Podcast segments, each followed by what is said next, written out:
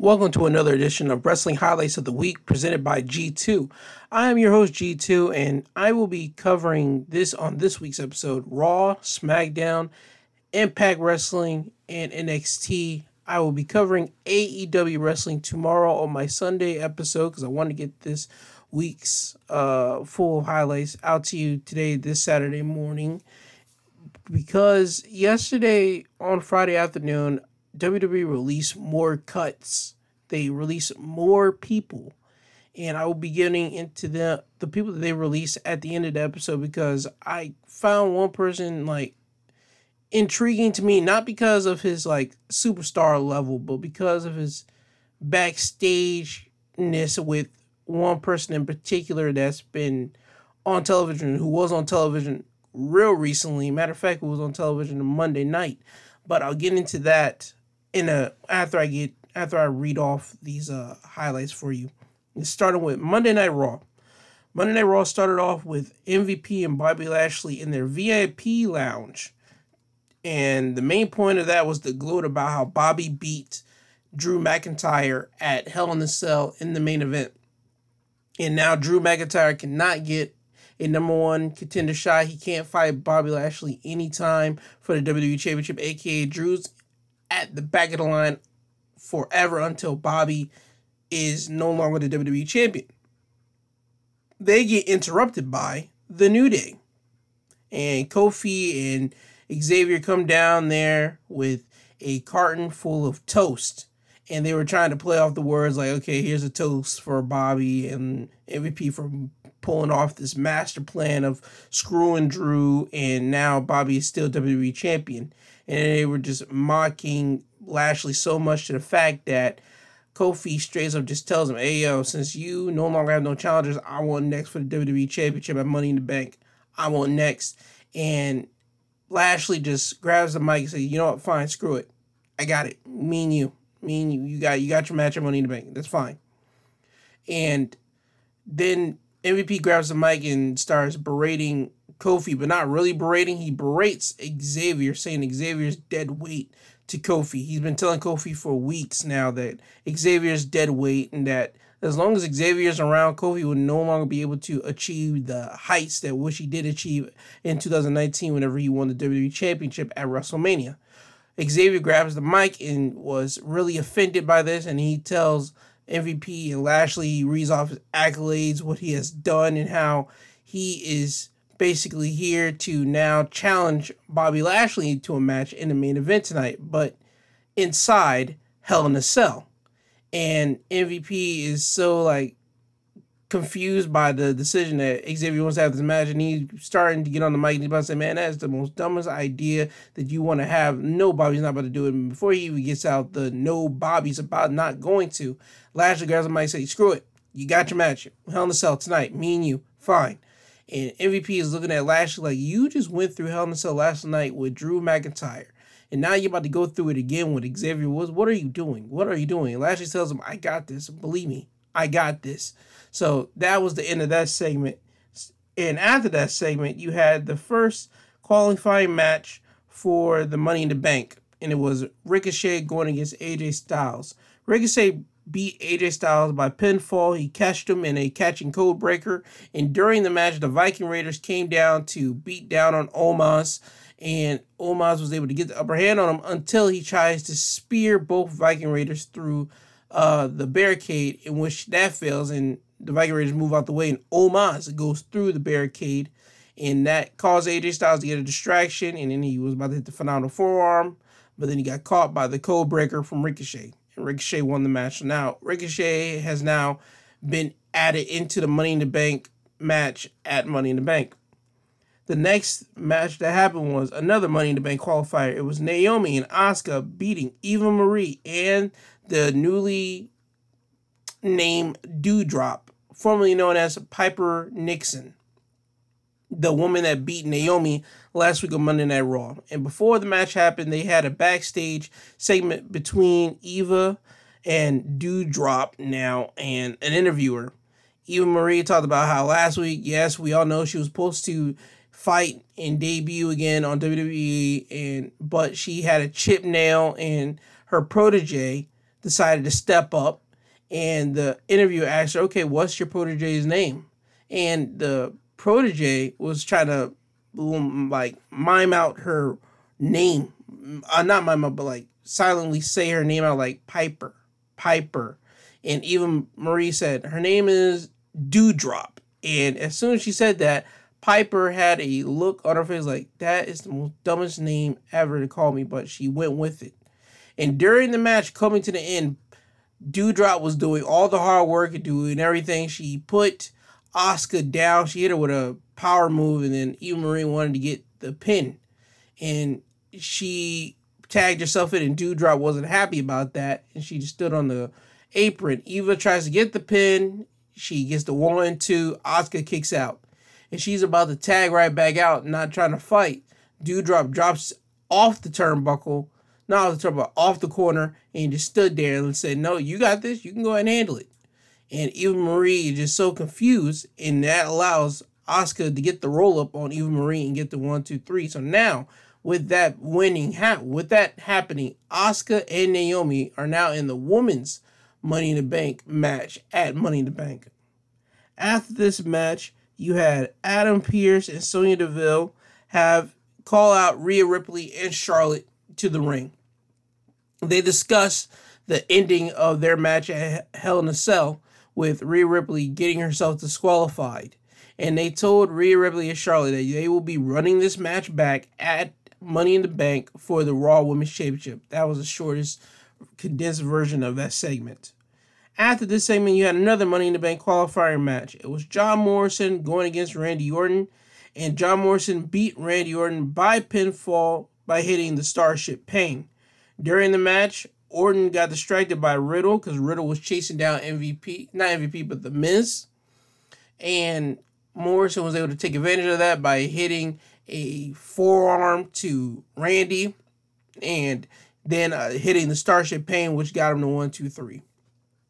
After this match, you had another Money to Make qualifying match with Nikki Cross and Alexa Bliss beating Nia Jax and Shayna Baszler by pinfall when Nikki Cross getting the small package roll up on Shayna Baszler to qualify themselves into the Money in the Bank qualifier. So on the women's side for Money in the Bank, representing Raw, it is now Nikki Cross, Alexa Bliss, Naomi, and Asuka. And on this episode of Raw, Nikki Cross debuted a new look that she is basically wearing. She's wearing a superhero style costume. The colors are blue and yellow. She has a uh, mask on her face, but like only a mask that covers up her eyes, but she can see through it, and it's a blue mask. It looks cartoonish, but she, the idea behind the costumes that you could do anything you want. You're just like a butterfly. A butterfly starts off from a caterpillar, a small thing that has to build up into a cocoon. It turns out something beautiful. Basically, say you can do anything in this planet that you want. You just gotta believe yourself and do the hard work, and you come out being beautiful and doing whatever you want to do. That's her character and her motive for dressing up like this superhero. So anyway, raw side of the month, women's money in the bank is uh, Naomi, Asuka, Nikki Cross, and Alexa Bliss. We will have to find out who else will be on the women's side of the Money in the Bank on SmackDown. At least one participant. After this match, you had Riddle beating Drew McIntyre by roll up to get himself into the Money in the Bank uh, contract match at Money in the Bank. So now on Raw side for the men's Money in the Bank qual Money in the Bank match, it the representatives for Raw are Riddle, Ricochet, and John Morrison. And next week on more Raw, there will be a triple threat match, a last uh, chance to get yourself into the Money in the Bank match. And in this triple threat, it will be Randy Orton going against AJ Styles, going against Drew McIntyre. That's where you have to wait next week to see who's going to be the final entrance for the Raw men's uh, Money in the Bank match. And in the main event of Raw was the Hell in a Cell match between Bobby Lashley and Xavier Woods. And Lashley beat Xavier Woods by submission by putting him in the Hurt Lock, and Xavier Woods tapped out. Xavier Woods put up a good fight. He went. He did the Rey Mysterio method um, from last uh, week on SmackDown. He went outside, started going out and trying to get weapons and try to lay into Lashley, which he was able to do. But it just wasn't good enough, and Lashley put him in the hurt lock, and Xavier was tapped out. MVP got into the Hell in the Cell after the match, but he locked himself inside the Hell in the Cell with Lashley and Xavier Woods. Kofi couldn't get inside the Hell in the Cell to save his buddy from being released from the Hurt Lock. Lashley kept on that Hurt Lock on Xavier Woods, and Kofi was trying to get into the cell. He tried to squeeze himself through the door. He couldn't do it. So the only thing he had to do was watch, just try to scream at Lashley MVP to let Xavier go, and they wouldn't do it. Xavier was screaming out in pain while MVP was taunting Kofi by saying, This is your friend. You can't do nothing about this. You have to watch and ag watch as your friend is being brutalized by the almighty Lashley. And that was the last final scene that you saw on Monday Night Raw. Lashley just applying and pressure on Xavier Woods inside the hurt lock while Kofi was standing there and he couldn't do nothing about it. Now on NXT, Adam Cole comes out and he said he wasn't going to fight anyone. He wasn't going to play Regal's game of saying that you had to fight somebody. Adam Cole said that I got a match in two weeks against Kyle O'Reilly. And now since Samoa Joe's here on NXT, I'm supposed to play by their rules now. No, I'm still Adam Cole. I can do whatever I want. I'm not fighting nobody. He tells the NXT universe, you guys should be lucky to, that you have seen Adam Cole for tonight, but I'm about to leave. And out comes Carmelo Hayes, formerly Christian Casanova on the independent circuit. He comes out and he tells Adam Cole that you are you're not gonna fight, huh? I'm gonna change your mind. Adam Cole tells him, okay, how are you gonna change my mind?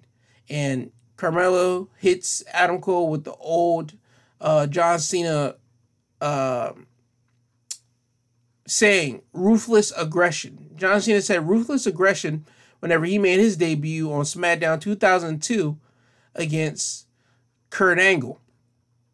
And that changed John Cena's whole course. So I can see what they're trying to do with Carmelo Hayes by doing this against Adam Cole. Adam Cole's an experienced guy on NXT. He's been to the top and he's been at the top for four years at NXT. So by bringing in a young upstart guy that the internet and people at NXT have some high hopes about and putting him with a match with a guy like Adam Cole that could raise his stock, that is great marketing for Carmelo Hayes. So Adam Cole and Carmelo Hayes have their match and it's a great solid match, but you know what's about to happen. Adam Cole gets the win by hitting the Panama Sunrise on Carmelo Hayes and gets the one, two, three on Carmelo Hayes. After this match, you had Johnny Gargano and Austin Theory come out and they cut a promo and Gargano is basically saying that he's next in line for the NXT championship. He's saying that Kross is not that good in the ring. He's nowhere near Johnny Gargano. He's not the man that NXT needs to represent this brand. He is. And out comes Pete Dunne and Oney Lorcan. Pete Dunne grabs the mic and tells Johnny to shut up.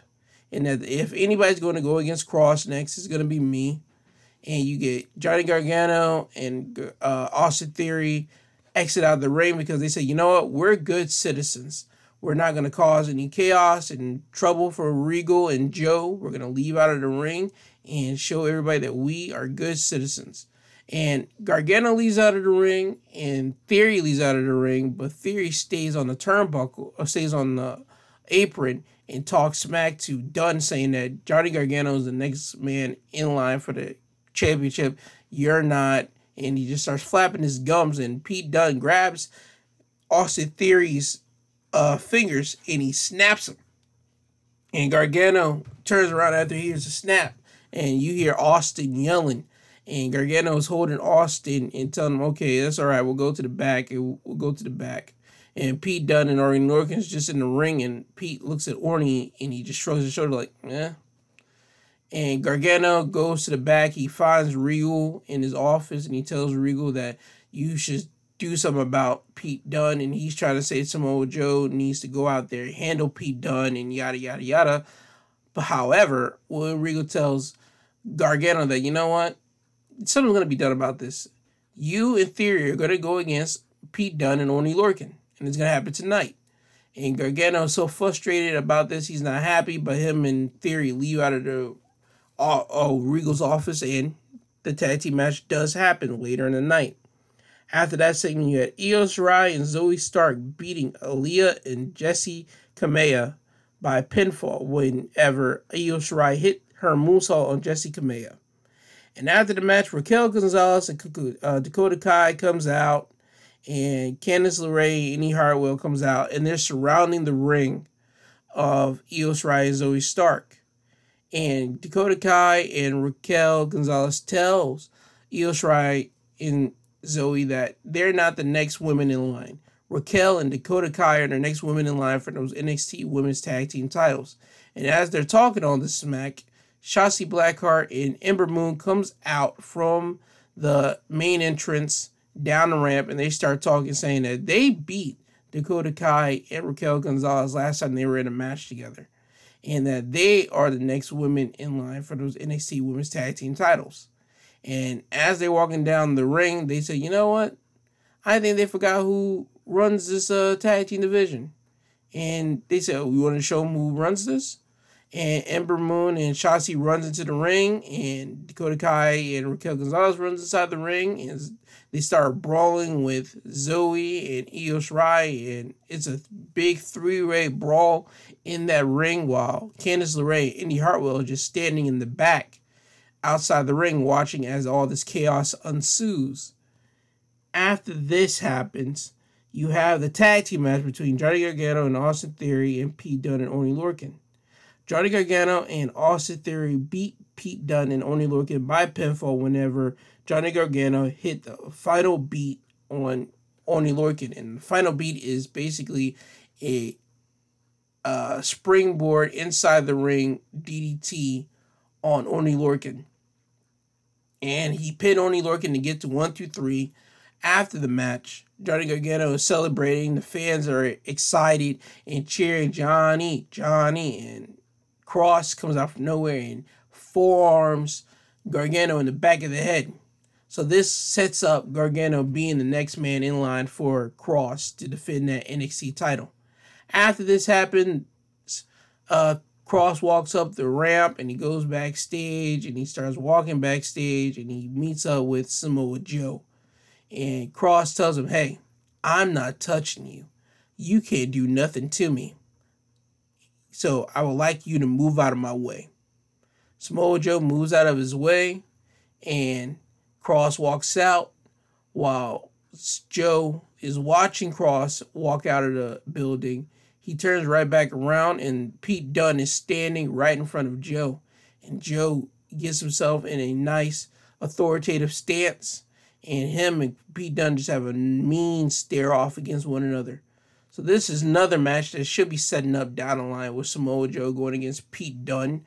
So this can elevate Pete Dunne stock, and if anything, bring Samoa Joe back into the ring and let everybody know that Samoa Joe still is that guy in the ring after that happens, you have Frankie Monet have her match against Elektra Lopez, and it was a quick match. It was a quick.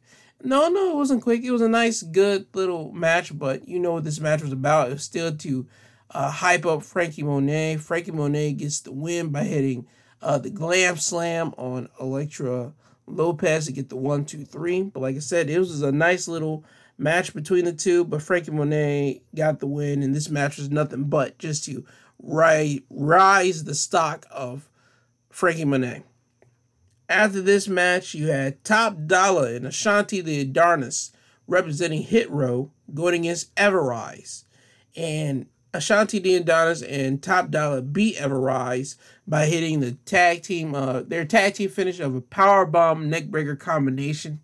And they got the win on Ever-Rise. Like I said, and this was another match that just basically uh, is to put a shining light onto Hit Row being the newest uh, group in NXT, being these guys that you want to look out for and have your eyes on because Hit Row consists of Isaiah Swerve Scott, Top Dollar, Ashanti Adonis, and Beef. No, no, no, not Be Famous. Is a girl named B in the group. I'm sorry I don't know her name. Oh, B Fab. I'm sorry. There it is. Ashanti the Adonis, Top Dollar, B Fab, and Isaiah Swerve Scott. Hit row. This whole group is just basically wanting to grab gold, assert their dominance, and let you know that we're here. That's all this tag team match was. And after that, you had your main event of the evening Kyle O'Reilly going against Kushida. And it was a nice, solid back and forth match. It lasted about a good 20 minutes. They had a nice, they had a nice, good amount of time for this. And Kyle O'Reilly beat Kushida by pinfall by hitting him up with a roll up. After the match, Kyle O'Reilly and Kushida they hugged it out. They were uh, just so happy that they got to do this match and brought and do and just have this match. And then as soon as they got done hugging, Kyle O'Reilly looked at the corner of his eye and he saw Adam Cole coming, not coming out, but just in the ring, and they just start fighting against one another. Kyle and Adam just start fighting and hitting one another and everything else. Samoa Joe comes out and separates the two. He has security, takes those two out of the building and everything else. And the camera flashes back to inside the ring, and you see inside the ring somebody beating up on Kushida. And there's a guy in a black hoodie wearing black athletic pants as well. And then you see another guy wearing a hoodie and black athletic pants come inside the ring. And then you see another guy with a black hoodie and black athletic pants come inside the ring and you see one of the guys hit Kushida with a inverted uh, front uh, slam, and he takes his hood off, and it's Roderick Strong. And this is Roderick Strong and Tyler Rust and a guy named Hideki Suzuki. These guys are Diamond Mine. The vignettes that have been playing for the past month, month and a half at least, of a group of a person named Diamond Mine that we all thought, in professional wrestling term on the internet, thought, okay, they're going to debut somebody new or they're going to have Tessa Blanchard because Tessa Blanchard's whole thing is that she's the diamond. But no, it wasn't Tessa. It wasn't nobody technically new. Was reintroducing Roderick Strong and his group now known as Diamond Mine. And now they are managed by Stokely Hathaway. So Diamond Mine consists of uh, Malcolm Bivens, I'm sorry. Stokely Hathaway is Malcolm Bivens. Malcolm Bivens, Roderick Strong, Tyler Rust, and Hideki Suzuki. That was your last final image on, on NXT. Mine standing tall over Kushida, and Malcolm Bivens held the cruiserweight title, and he gave it to Roderick, and he let him know that Roderick's going after the cruiserweight title next. So Kushida will be going against Roderick Strong somewhere down the line on Impact Wrestling. The first match of the night was Rosemary beating Kiera Hogan by pinfall after hitting the wing clipper. This is match which basically lets the world know that Kiera Hogan and Tasha Steelz will be going against uh, Rosemary and Jessica Havok somewhere down the line. After this match, you had Deonna Purrazzo beat Susan by submission by applying the armbar. And after the match, you had Kimberly try to tell uh, Deonna Purrazzo to let go of the armbar of Susan and pleading with Deonna to let her and Susan still be with Deonna, but Deonna tells her, no, you guys are losers. I don't associate myself with losers. I only associate myself with winners. So she lets those two go. After this, you had the tag team match of Rohit Raju and Shera beating Trey Miguel and Petey Williams by pinfall. Rohit Raju hits Petey Williams in the head by uh, kicking him in the gut and then running over and hit him with a sliding kick in the head. And that's how he won the match by pinfall after that. After the match, you had a brawl between Ace Austin, Madman Fulton, Rohit Raju, Shera, Trey Miguel, Petey Williams, and Josh Alexander. The men that were standing on top after this whole brawl was said and done was Rohit Raju Ace Austin, Madman Fulton, and Shera. This is the four man Deadly Alliance leading up into Slammiversary for the X Division uh, Ultimate X for the X Division title. After this, you had the uh, meeting between Rachel Ellering and Jordynne Grace. The main point of this was that Jordynne Grace was tired of always being the weak link, at least perceived as the weak link in the team of Jordynne Grace and Rachel Ellering. And Jordynne and Rachel Ellering was trying to tell Jordynne, listen, I don't care what people say. You're my partner. I will only want a team with you. I'm sorry that people are constantly calling you the wink link. I don't feel that you're this way. And da da da da da. Jazz he has to, even has to come out and try to calm cool heads between Jordynne and it leads to Rachel Ellering telling Jordynne, hey, listen, I still want to be your tag partner if you still want to be mine. Rachel Ellering, no, not Rachel, but Jordynne Grace uh, ends up grabbing the mic and telling Rachel, you know what, I'm going to need some time. I need some time away. So right now, Jordynne Grace is on uh, vacation right now. After this meeting, you had Jake Something beating Sam Beal by pinfall after Jake Something hit Sam Beal with a black hole slam. And in the main event, you had Violence by Design, which were represented by Joe Doering and Deaner, beating Eddie Edwards and Kojima by pinfall to retain their Impact Wrestling tag team titles after Joe Doering hit uh, Kojima with the Revolution bomb. Is basically a spinning power bomb. And he got the one, two, three. Now, main thing that you need to know and that you will want to watch next week on Impact Wrestling is this three way match. It's going to be the Good Brothers, which consists of Karl Anderson and Luke Gallows teaming up with the AEW, the AAA, and the Impact Wrestling World Champion Kenny Omega to go against Moose, Sami Callihan, and Chris Sabin in the main event of next week's Impact Wrestling. That's the big overarching picture that you need to watch out for next week. Anything with Kenny Omega on it is always a must see, especially if it's in the ring. On promos, eh, but in the ring, definitely Kenny always shows out when it's time for him to show out, especially with triple, not triple threat, but six man uh, tag matches. Him and the Good Brothers were good as a unit. Now, time for the SmackDown results. It started off with Roman Reigns and Jimmy Uso in Roman Reigns' uh, locker room. And Roman asks Jimmy, okay, where's Jey? And Jimmy tells Roman point blank, listen, I called up uh, Jey and I texted Jey and I was able to get in contact with Jey. And Roman said, okay, what'd he say?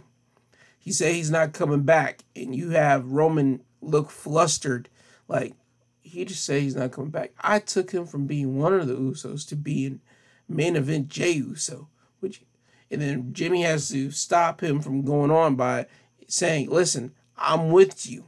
I might not be your B, and that's that's one of the reasons why Jey probably left. He's not one of your B, but I am down with the family. I'm here to do what needs to be done for the family. Remember, it's all about family, isn't that right? What you always said, Roman.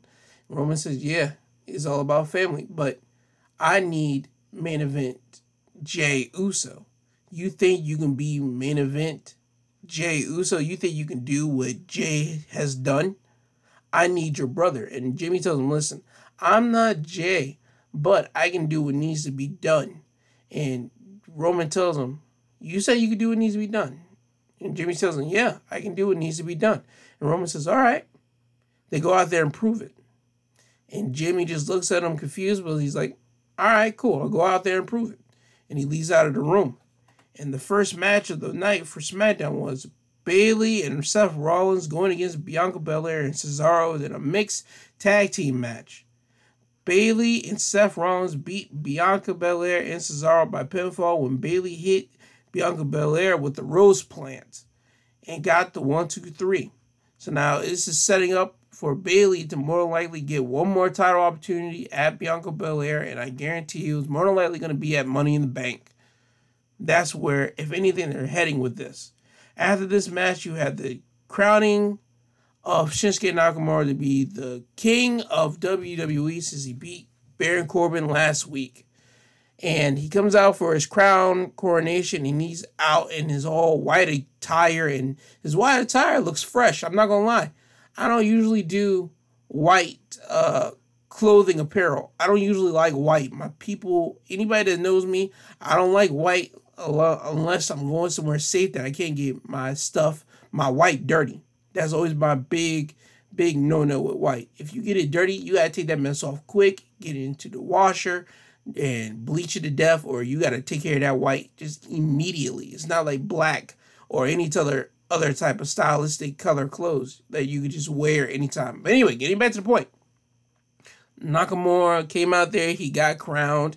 His guy, Rick Boogs, was playing him on the electric guitar and he was just jamming to it. And even Pat McAfee, one of the SmackDown commentators, was getting into it. He's been getting into it for, he's been getting into the uh, electric guitar for a good minute by just enjoying the electric guitar. But this time he got on the announce table and had the two water bottles and he smashed it Stone Cold style against one another and he started trying to chug it down quick.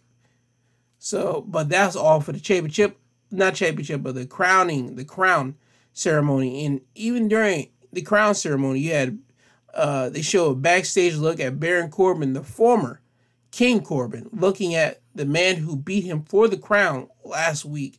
And Corbin is just so sad and so miserable. And he says, What what's the point? I've lost my kingdom. I lost my peasants.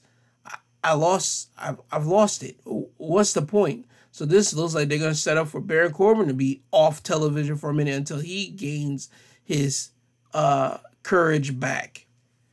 After this coronation, you had Sonya Deville. Oh no, I'm jumping ahead of myself. Biggie going against Apollo Crews for a Money in the Bank qualifier match. And Biggie beat Apollo Crews by hitting him with the big ending to advance to the Money in the Bank match at Money in the Bank. So now the on the men's Money in the Bank match. It is Ricochet, John Morrison, Riddle, and Biggie on the men's Money in the Bank. After this, you have Sonya Deville come out and make her decision to introduce the first woman to represent SmackDown on the women's Money in the Bank match. And the first woman that she decides to include is Carmella. Carmella is a former two time Money in the Bank winner. Carmella comes out and accepts the token of appreciation from Sonya Deville by saying, "I'm glad that you put me as the first woman in for the represent SmackDown on the Money in the Bank women's side." And out comes Liv Morgan, the woman that beat Carmella last week, and she even let Sonya Deville know that, "Hey, I beat Carmella last week on Mon- on uh, SmackDown. How are you giving Carmella the opportunity and not me?" And Carmella tells Liv, listen, I'm the hottest woman in WWE. Whenever you're the hottest woman in WWE and you look like me, what else can you do? And Liv says, so I got, what else can I do? And she smacks the taste out of Carmella's mouth. And before those two can even get physical, Liv, not Liv, but Sonya Deville runs in between those two and she has her mic in her hand. She tells Liv, listen, I heard what you said and you bring up some valid points. So how about this? If you beat Carmella tonight, I'll put in consideration of you being in the women's uh, Money in the Bank match. And this proceeds to Carmella and Liv Morgan to have their one-on-one match. And the winner of that match was Liv Morgan, where Liv Morgan was able to uh, roll up Carmella to get the pinfall. One, two, three. So right now we're more likely going to see Liv Morgan added into that women's Money in the Bank match, but we shall see next week. They didn't announce it officially this week after the match. They should have, in my personal opinion, because that's kind of was like the whole deal for the match to happen, but they didn't do it, so we'll have to see next week. And also, next week on SmackDown will be a one-on-one match between Kevin Owens and Sami Zayn for the Money in the Bank qualifier, but this match will be a last man standing match. Yes, Kevin Owens versus Sami Zayn, last man standing.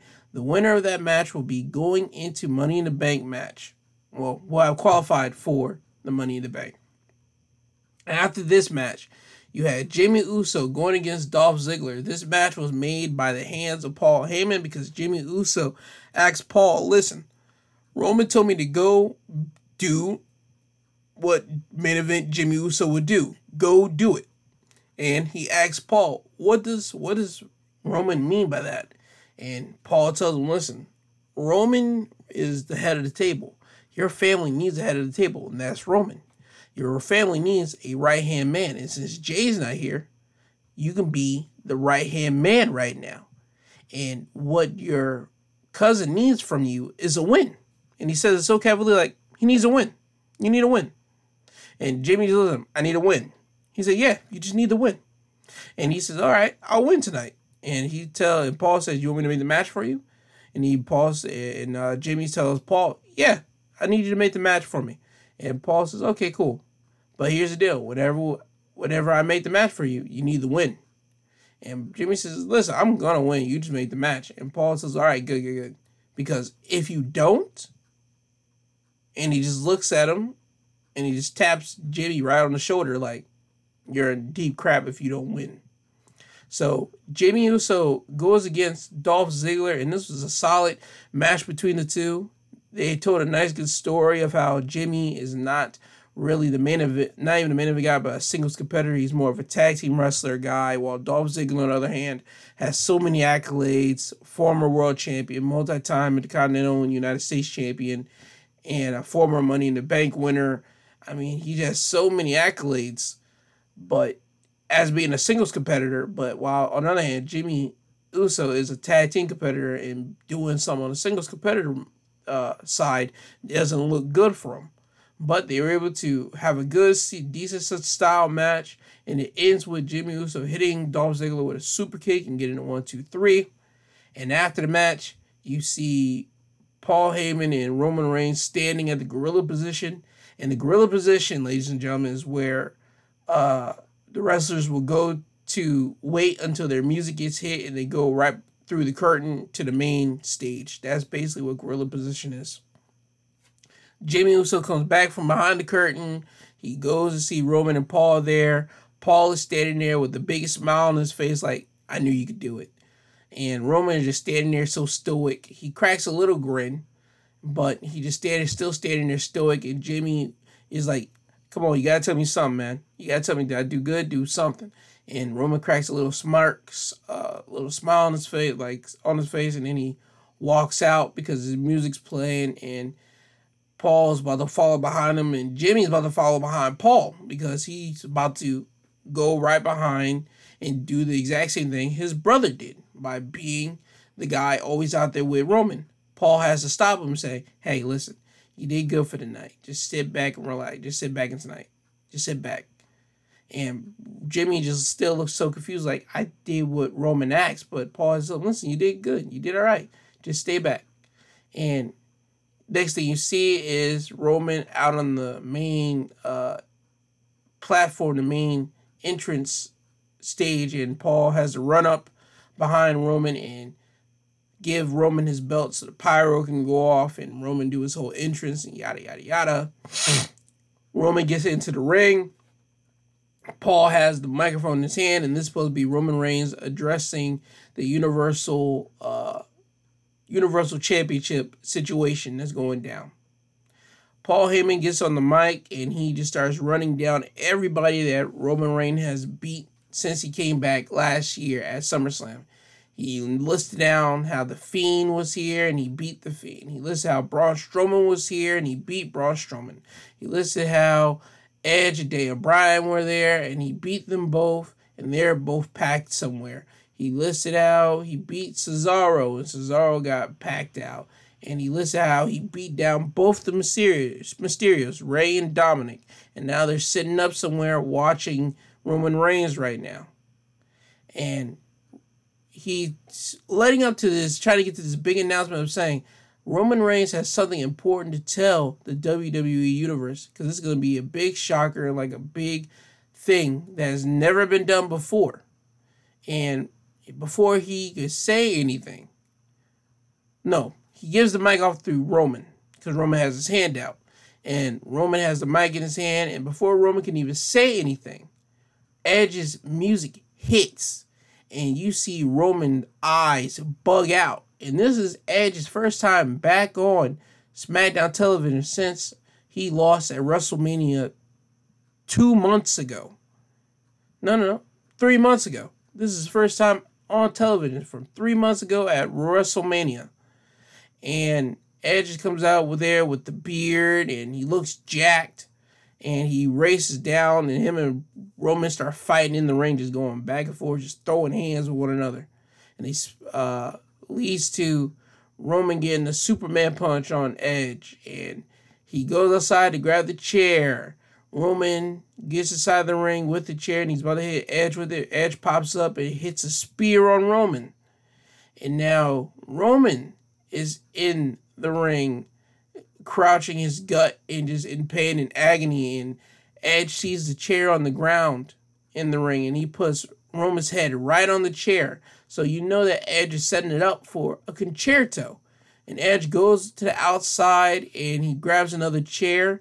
And before Edge can even get inside the ring, Jimmy Uso comes running down the ramp inside the ring. He hits uh, Edge in the face. And now Edge and Edge and Jimmy Uso are outside of the ring, just battling one another, and just hitting each other, blah blah blah. And Jimmy Uso was about to throw Edge into the steel uh, steps, but Edge moved out of the way and reversed it and whipped Jimmy into the steel steps. Jimmy is curling and hurl, not hurling, but holding his stomach in agony and pain, and Edge spears Jimmy Uso through the barricade. And as this is happening, the camera angle cuts over to Roman standing on the entrance ramp with Paul Heyman watching as all this is going down, and Roman just holding his gut. And you see Roman just uh, making the face that he's in pain. And Edge comes back from uh, outside and gets into the ring, and the camera pans directly into Edge's eyes, and Edge just yells out, Where are you at, Roman? Where are you at? I'm right here. I'm right here. So the last five numbers that you saw on SmackDown was Edge calling out Roman Reigns. So more than likely at Money in the Bank, you will see Edge going against Roman Reigns for the Universal title. I don't know how they're gonna make this. Not even say how they're gonna make it work because Roman makes everything work now. But I'm so in depth and so paying so much close attention to the Roman Reigns storyline that now since he got Jimmy Uso and Jey Uso's technically not coming back right now, how's this going to work? Because I sense Jay coming back somewhere around Money in the Bank time to either screw Roman Reigns or help out Roman Reigns somewhere down the line. I see it. But that's your uh, results from SmackDown, your results from Impact Wrestling, your results from NXT, and your results from Raw. Now, let me get into what I promised you. Here are the new cuts of guys that got sacked and fired yesterday. WWE released Fandango, Tyler Breeze, Killian Dain, August Grey, Ariya Daivari, Tony Nese, the Bollywood Boys, Maria Shafir, Arturo Ruiz, Curt Stallion, Ever-Rise, and Tito San Botelli. I am shocked by them releasing Tyler Breeze and Fandango and Killian Dain because those three guys are like guys that NXT. I'm not gonna say need because NXT has a lot of people on there, but Tyler Breeze and Fandango have been there for a good bit, and they helped rejuvenize uh, and revitalize their career last year. They won their first tag titles. They won their first championship gold in WWE last year on NXT last year during the pandemic, and the whole wrestling internet community, everybody WWE were happy to see Fandango. Sorry, Fandango and Tyler Breeze win their first ever championship uh, gold. While Killian Dain, on the other hand, he is a guy that people like. He is a worker. He is in a tag team with Drew, uh, not Drew, but Drake Maverick. He was just on NXT television last week going against Shane, uh, not Shane Strickland. God, his name now in NXT is uh, Isaiah Swerve Scott. Killian Dain just went against Isaiah Scott last week, or not last week, the week before. I mean, NXT, not NXT, but WWE cutting some people is just weird to me. Their choices. I mean, some of these people on the list I can get. Marina Shafir, she hasn't been on television in a minute, and I mean a long time. She got screwed, in my personal opinion. She should have been with Shayna Baszler. Her and Jessamyn Duke, no, another one that got cut in the last rounds of cutting block. Maria Shafir, Shayna and Shayna and Jessamyn should have all three been together on the main roster. Maria Shafir and Jessamyn Duke should have been like the little uh, footies for Shayna Baszler before you get to Shayna Baszler. You got to go to those two before you can get to Shayna. Just like Eric, uh, Eric Rowan and Luke Harper were for Bray Wyatt with the Wyatt family. You always need people you got to go through before you get to like the big boss. If you want to represent, and that's how you always place them on television. Maria Shafir and Jessamyn Duke and Shayna Baszler are all MMA experts that happened just to transition themselves into professional wrestlers. And they could have easily transitioned their MMA style and made women tap out in the ring if they want to, if WWE creative or whoever was creating their idea would have been smart enough and packaged that together. They could have packaged it even whenever Ronda Rousey was around because Ronda is friends literally with Shayna Baszler, Maria Shafir, Jessamyn Duke. All four of them are friends. They were known as the four horsewomen of MMA whenever they will always come up to uh, WWE events as fans. That was their tagline. And you could have had, and everybody was always speculating whenever Shayna Baszler got signed, and it was speculation when Ronda Rousey got signed and it was coming up to WWE that, okay, we might get the four horsewomen of NXT going against the four horsewomen of MMA. And the four horsewomen NXT at the time, and the, whenever people say four, four horsewomen NXT, they are consisted of Charlotte Flair, Becky Lynch, Bayley, and Sasha Banks. So you would have those four going against Maria Shafir, Jessamyn Duke, Shayna Baszler, and Ronda Rousey. That matter, those that would have been entertaining. You could have gave Bayley and Becky Lynch Maria Shafir and Jessamyn Duke. You could have gave those two to those two and brought their stock up and teach them more in ring psychology. While Shayna Baszler and Ronda Rousey would have went against Charlotte Flair and Becky, not Becky, but uh Sasha Banks. That's how I would have I would have booked that so quick and so easy because it makes it makes a whole lot of sense. But then again, this is a big company that does whatever they want to do. But getting off of that, I mean, certain people on this list, it was easy. Let me tell you who I'm not shot to see go. August Grey, because I didn't watch 205 that much.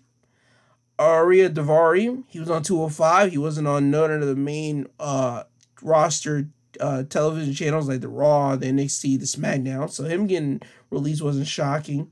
Tony Nese, another 205 guy the Bollywood Boys wasn't really shocking. And if you don't know who the Bollywood Boys are, they might you might know them as the Singh brothers. These were the guys that were with Jinder Mahal whenever Jinder Mahal was having his little title reign in 2017. Yeah, 2017. In the summer of 2017, he was they were with Jinder Mahal whenever he was the WWE champion. And these guys came down to 205 Live and they just started wrestling and now they're released. And one of the, one of the Bollywood boys are injured. So you release one person who was fully healthy and while the other one is injured. How great of you, WWE. Marina Shafir, yet again, as I said before, she wasn't on television. So I see her being cut. Um Arturo uh, Ruiz he got released. I expected that because you didn't see him the last time you saw him was on uh, WWE uh, Underground, Raw Underground that they had like last summer in August and September. Curt Stallion, he was just on NXT, what, three months ago, four months ago? But again, he hasn't been on television. He was only on that television for that one spot and then he went back to 205 Live. So him getting cut wasn't shocking. Ever-Rise, I'm shocked because they were just on NXT television, literally just losing to Top Dolla and Ashante the Adonis. So them getting released was yet again another shocking mess to me. And Tino Sabbatelli, ah, whatever. I, I never saw the guy like that. I never saw him on television. So there you go. I'm not he, he should have been. He, if anything, cut them. That's fine. Whatever. You do what you do. It's sad to see people get cut, but if you're gonna do it, fine. Do it to people that you haven't seen in a minute. Yeah, yeah, yeah. You get the drift. But Fandango, Killian Dain, and Tyler Breeze, those three I'm shocked about because Killian Dain, as I said before, good worker, big man. And WWE needs all the big men they can get because somehow they're constantly not having big men on the screen, and you need different sizes on your screen. You need to have guys that are big, people that are small, certain guys that look athletic, certain people that don't look athletic. That what makes WWE and wrestling a whole big variety. And Tyler Breeze and Fandango, they're entertaining guys. They're they just were they were revitalizing their careers in NXT. They could have helped out talent in the back and everything else. As a matter of fact, Tyler Breeze, he was doing up, up, down, down with Xavier Woods on YouTube. They had a show called Battle of the Brands where they were the general manager for Raw and SmackDown on their uh, little gaming show of when they would play uh, SmackDown vs. Raw 2006. They would do GM mode, and Tyler Breeze was the GM of Raw, and Xavier Woods was the GM of SmackDown. This was going on for now a good solid three years. They've been doing that, and Tyler Breeze was one of the main guys doing stuff on the up, up, and down, down channel. So now him being released, that's a whole big shocker because now you just took away a guy that's been doing stuff on your gaming channel. And that was so stupid because Xavier Woods can't do everything. You should have kept Tyler Breeze to at least be like your second in command if Xavier Woods happens to be go off somewhere and you need somebody to take over. Give it to Tyler Breeze. Tyler Breeze knows exactly what he's doing. And also, Tyler Breeze was also part of a big thing for Up Up Down Down last year and also this year on Uno. Whenever you had uh, Adam Cole, Cesaro, Xavier Woods, and Tyler Breeze all playing Uno. And they would play on electronically since they couldn't be around one another because, you know, COVID. Um, and they would make so much fun content. They would talk crap to one another. It was it was great to see it. I didn't pay attention to it until like episode five, and then I backtracked it, and I've been watching ever since episode five, and it's it's disheartening because when you see somebody doing so much for a certain company, and then you get released, and then it's so much like why would why did I do so much for this company if they were going to release me? Why am I going so hard for this company if they're just going to release me? that what that's automatically comes to mind. And right now, everybody's saying is because of the new direction of their new like guy on top, a guy named Nick Khan. And right now, I don't like Nick Khan. Nick Khan has released too many guys, and people keep on saying because of budget cuts. But by God, WWE, well, money, money problems or whatever. WWE just signed a deal with Peacock worth billions of dollars, not millions, but billions of dollars. And you mean to tell me somehow, some way, you squandered billions of dollars? No, you guys got that tucked away somewhere, but you guys want to fire these guys that you signed to bigger contracts because two years ago you didn't want all your stars to start trying to jump over to AEW and you start signing independent wrestlers for money. You try to you just try to keep all the people that you can and hire new people just so niggas won't be going to AEW. That's all you were doing. That's ridiculous. That's not fun. That's not cool. You start releasing you when you released people last year. You did that because wow, okay, we're in a pandemic and uh there's nobody that would hire you because well, there were no independent shows. That's the reason why you started letting go of people last year. Okay, fine. Not fine, fine, but like eh, you're a douche. But no, you're just you're a douche. But people that got fired last year were able to jump on their feet quick because Impact Wrestling were taking in a whole lot of them. They took in the Good Brothers, they took in Kurt Hawkins, they took in Eric Young. I mean, they got people got took so quick. They even took in Zack Ryder, who's now known as Matt Cardona. I mean, Impact Wrestling took in a lot of those people that got fired last year. And now you this year you got people that got fired, and yes, independent shows are coming back on coming do it. People are doing independent shows, and Impact Wrestling is still able to hire people. You got Ring of Honor that's able to hire people. You got all these other people that are able to hire. But why are you going to fire people that are doing good for your company in other perspectives? Yes, get rid of the people that are not doing anything on television or even on your social media platforms. Yes, you can get rid of those people. That's fine and dandy because you at least can say, What have you done for me these past months? But whenever you get rid of people that have done things for you these past months, I have a problem with that. And I think everybody else does have a problem with it too. But that again, that's just my whole thoughts on WWE slash Nick Khan getting rid of people because Nick Khan only can suggest it, but this is still Vince McMahon's company at the end of the day. And Vince, well, he gave the okay to let go of these people. So Hopefully, Triple H, if anything, he pulls Samoa Joe and grabs back Tyler Breeze so he can tell Vince, what are you doing letting go of Tyler Breeze? He does things for our social media for the video game site with Xavier Woods. What are you doing? Something.